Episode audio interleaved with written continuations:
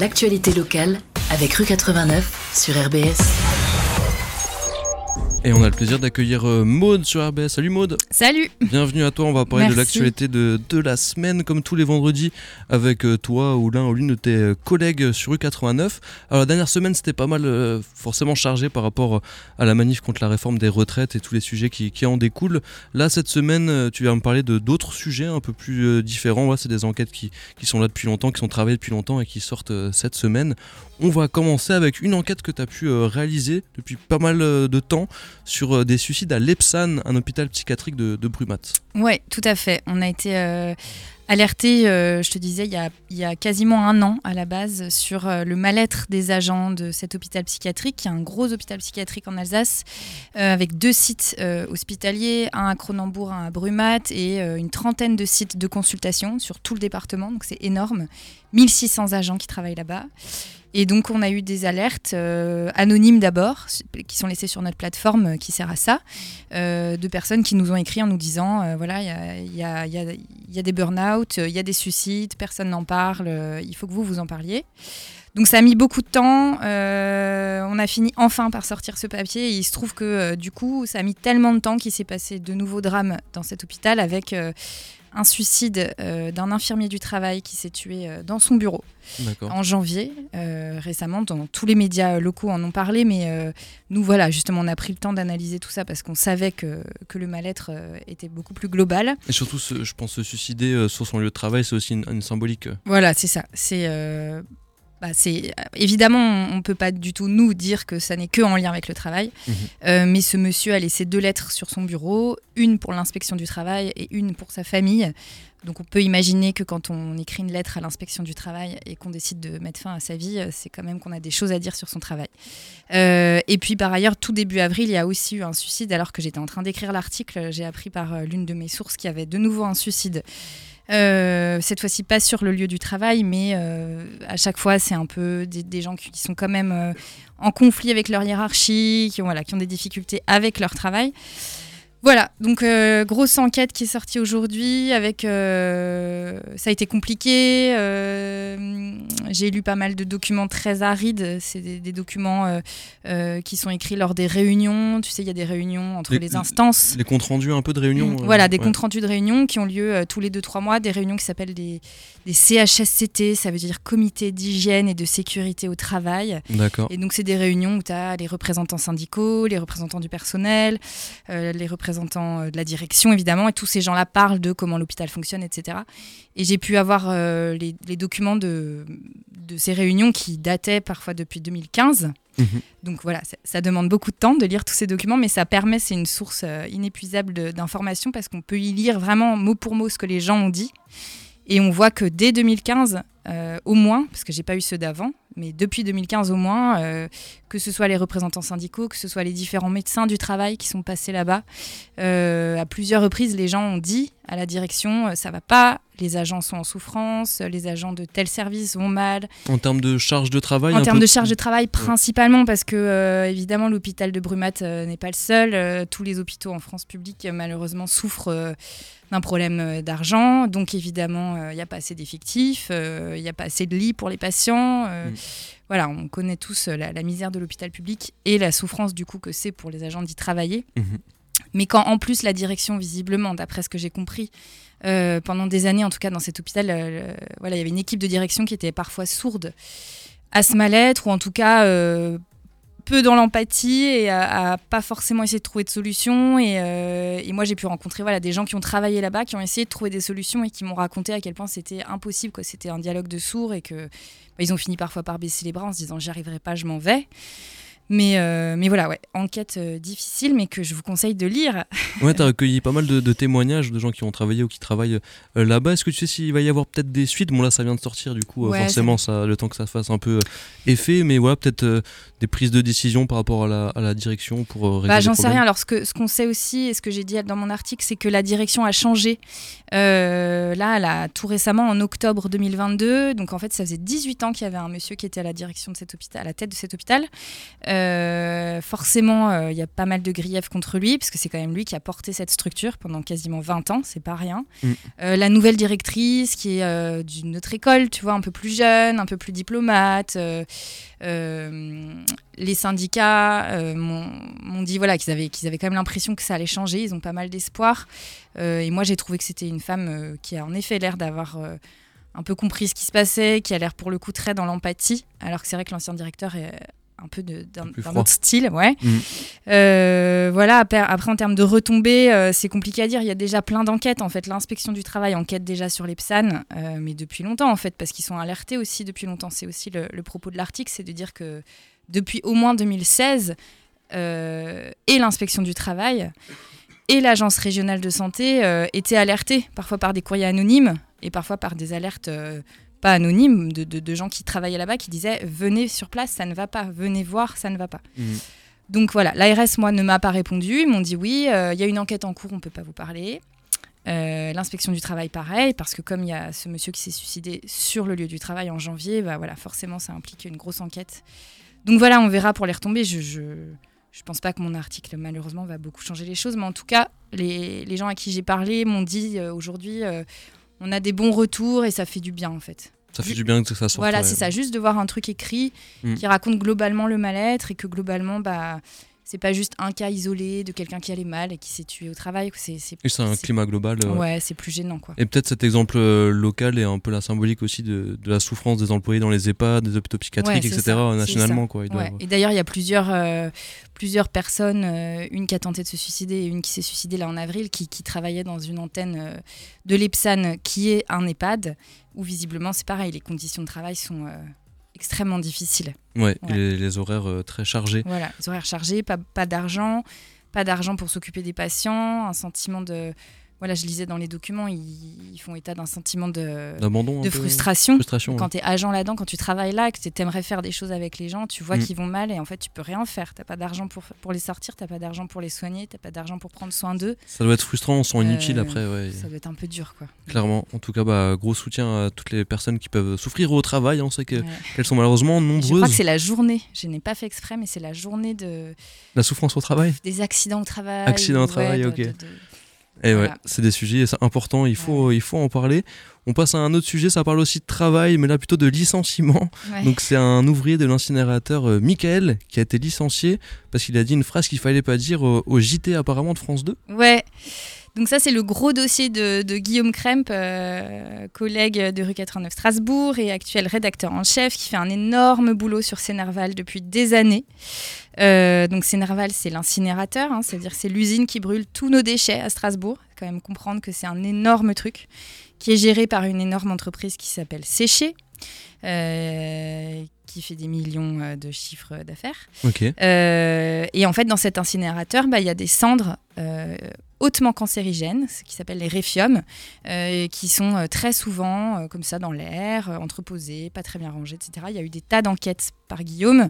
Il y a même eu des inspections de l'Adréal suite à tout ça. Il y a eu des dénonciations. Enfin bref, c'est un gros truc. Malheureusement, ça prend du temps. C'est pareil, ça prend du temps à ce que les choses, pour que les choses changent. Et quand France 2 a fini par s'intéresser au sujet, grâce à rue 89 Strasbourg, hein, je tiens à le dire, Cocorico, yeah. euh, ils sont venus sur place, ils ont interrogé des gens, dont ce fameux Michael, euh, qui s'est retrouvé un peu sous la caméra, comme ça, sans, le, sans trop le vouloir, sans demander rien. Et, et la journaliste lui pose une question, et il dit Oui, bah là, c'est le. Euh, je sais plus ce qu'il dit, c'est le, conduit de, de, de telle cheminée. Oh, bah, c'est- il est tout le temps bloqué, c'est comme ça, il est tout le temps bouché, je crois, un truc comme ça. Ok. Il parle même pas de centre cancérigène, hein, il dit juste euh, voilà le truc fonctionne pas mais c'est courant. Et ben voilà deux jours après il a reçu euh, sa- sa- son petit rendez-vous convocation chez le directeur. Vous êtes licencié. Officiellement c'est pour euh, un retard de deux heures euh, qu'il aurait eu quelques semaines avant. Or d'après ces infos, d'après des, papiers qu'il a, euh, il peut montrer et prouver que ces deux heures qu'il avait posées, c'était un temps de repos qu'il avait demandé à son chef, qui avait été validé par son chef. Donc ça, ne peut pas être ça le motif.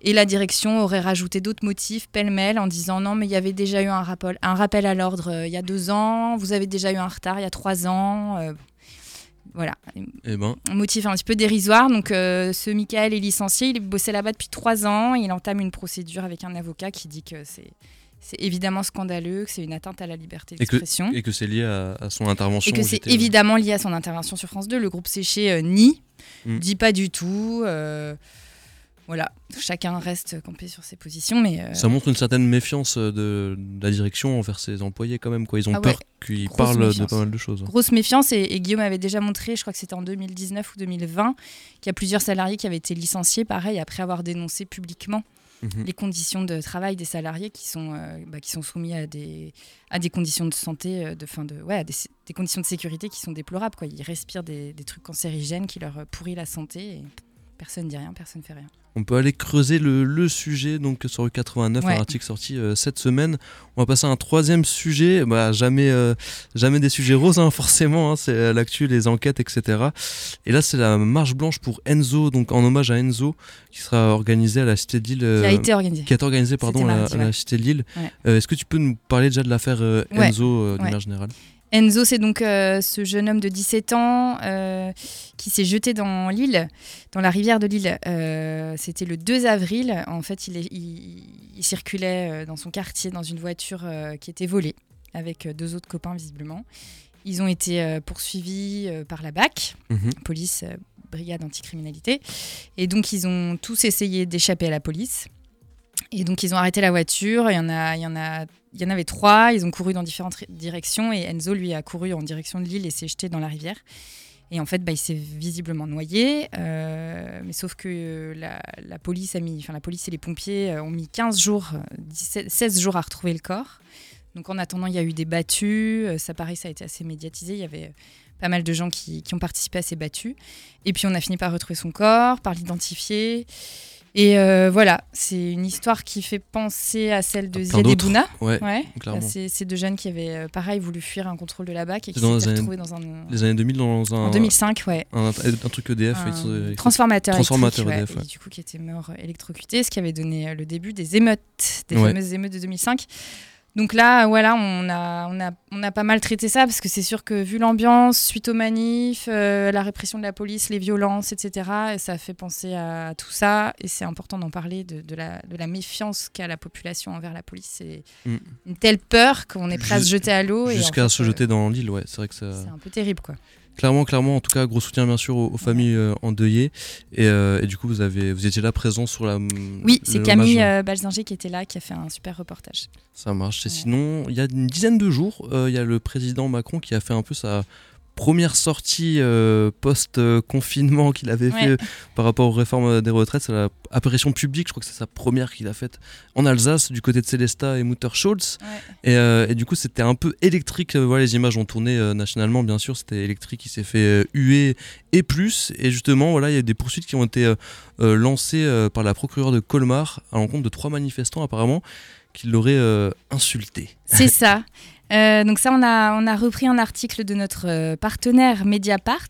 Euh, donc c'est un édito écrit par le journaliste Antoine Perrault, qui est un très grand journaliste. C'est un article intéressant et en effet, ça permet de réfléchir à, ce qui est en train de se passer.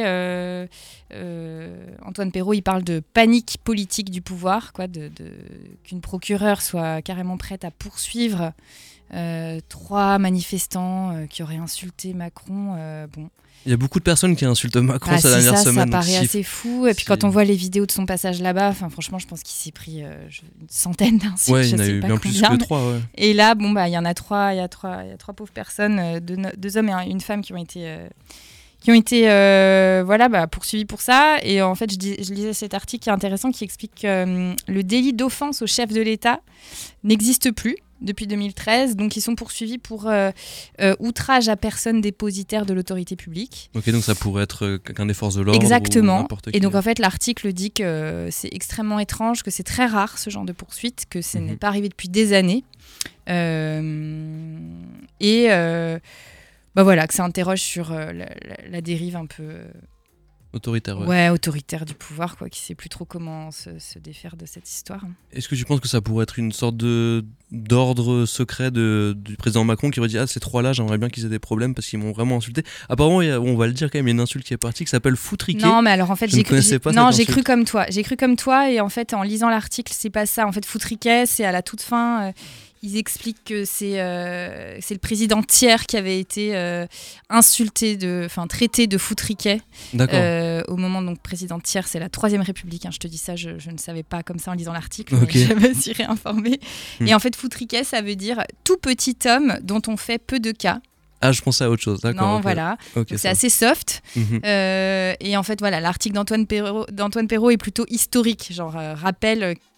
Voilà, Oui, les, les ins- différents présidents qui se sont fait insulter, et puis Mm. euh, Sarkozy et son fameux casse-toi pauvre con, voilà ce genre de choses. Et, euh, Ou même, moi, je me rappelle, même quand j'étais enfant, euh, François Hollande, ça, ça l'insultait de flambi et il n'y avait pas non plus des poursuites, quoi. exactement. Ouais, je pense à chaque fois, les présidents de la République, c'est les personnes les plus insultées de France. hein, Ouais, ouais, ouais. toujours été le cas. Ouais. Donc là, c'est assez particulier. On peut aller. Donc là, je pense pas, en tout cas pour répondre à ta question, évidemment, j'en sais rien. Mm. Euh, on saura jamais si c'est un ordre secret ou quoi de, de- de Macron. Moi, je pense plutôt que c'est un peu du zèle de, Ouais. de la proc de Colmar et du, du pouvoir euh, voilà, judiciaire de Colmar qui s'est dit on va, on va montrer qu'on est des bons petits soldats et qu'on cherche à punir les gens qui ont osé, euh, Insulter osé ouais. insulter notre cher président. Clairement, en tout cas, voilà, les images sont assez euh, incroyables, quoi. C'est Ouais. très très électrique euh, l'ambiance. On va finir mode avec un dernier petit sujet rapidement. C'est un sujet plutôt pratique. Euh, nous, tous les jours dans l'émission, on appelle le Sirac pour voir comment comment ça circule sur Strasbourg. Et à chaque fois, deux, deux endroits où ça bouge tout le temps, hein, quasiment, c'est route de Schirmeck et l'avenue du Rhin. Et du coup, l'avenue du Rhin, il va se passer des choses normalement dans les années à venir. Ouais, alors c'est pas du tout fait, hein. c'est pas du tout fait. En tout cas, il y a eu une réunion publique euh, cette semaine. Euh, Camille, euh, encore Camille Balzinger qui a eu une grosse semaine, qui est allée à cette réunion et qui nous qui nous raconte ce qui s'est dit là-bas. Voilà, en fait, évidemment, c'est très compliqué parce que tu as à la fois les riverains qui en peuvent plus du bruit et de la pollution, les associations écolos qui disent euh, ça suffit quoi, il faut trouver une solution parce que c'est, euh, euh, je lisais dans l'article, c'est un- c'est une voie où il y a 41 000 véhicules par jour qui passent, Pas mal, ouais. dont 2000 poids lourds. Euh, bon, c'est énorme.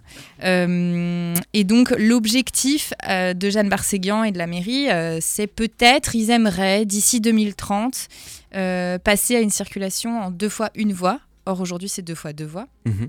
Euh, mais alors déjà, c'était en fait c'était un objectif annoncé par la municipalité précédente, hein, pour être tout à fait juste. Donc c'est pas Jeanne Barséguian qui sort cette idée de- du tiroir. Et ensuite, euh, pour la mise en pratique, ça risque d'être très compliqué parce que il y a des intérêts économiques très importants parce que c'est un énorme euh, un énorme axe qui va de la place de l'Étoile au port autonome euh, de Strasbourg. Donc il y a euh, une circulation. euh, euh, bah voilà, de, de, de fret, de, de trucs hyper importants, enfin tu vois, de, Mm. poids lourds, de marchandises, Logistique, de- voilà, ouais. logistique. Euh, donc évidemment, il y a les acteurs du port du Rhin, du port euh, du Rhin qui sont importants. Il y a aussi, je, vous- je disais, la clinique Réna qui est tout au bout de ce- cet axe, Mhm. euh, pour, pour qui euh, c'est important aussi que les gens puissent vite venir à la clinique, euh, et à la clinique se faire soigner. Euh, et puis c'est aussi un axe qui va vers l'Allemagne. Donc tu as aussi tout ce qui est transfrontalier. Enfin, donc en fait, c'est un casse-tête où il va falloir satisfaire les acteurs économiques, mais aussi les écolos et les riverains et les assos. Mhm. Euh, bon, voilà, bonne chance quoi. C'est clair, ça a l'air d'être assez pas compliqué. fait. Ouais, c'est- on parle d'horizon, euh, voire 2030, etc. hein, ça parle de Ouais, gros ouais, horizons.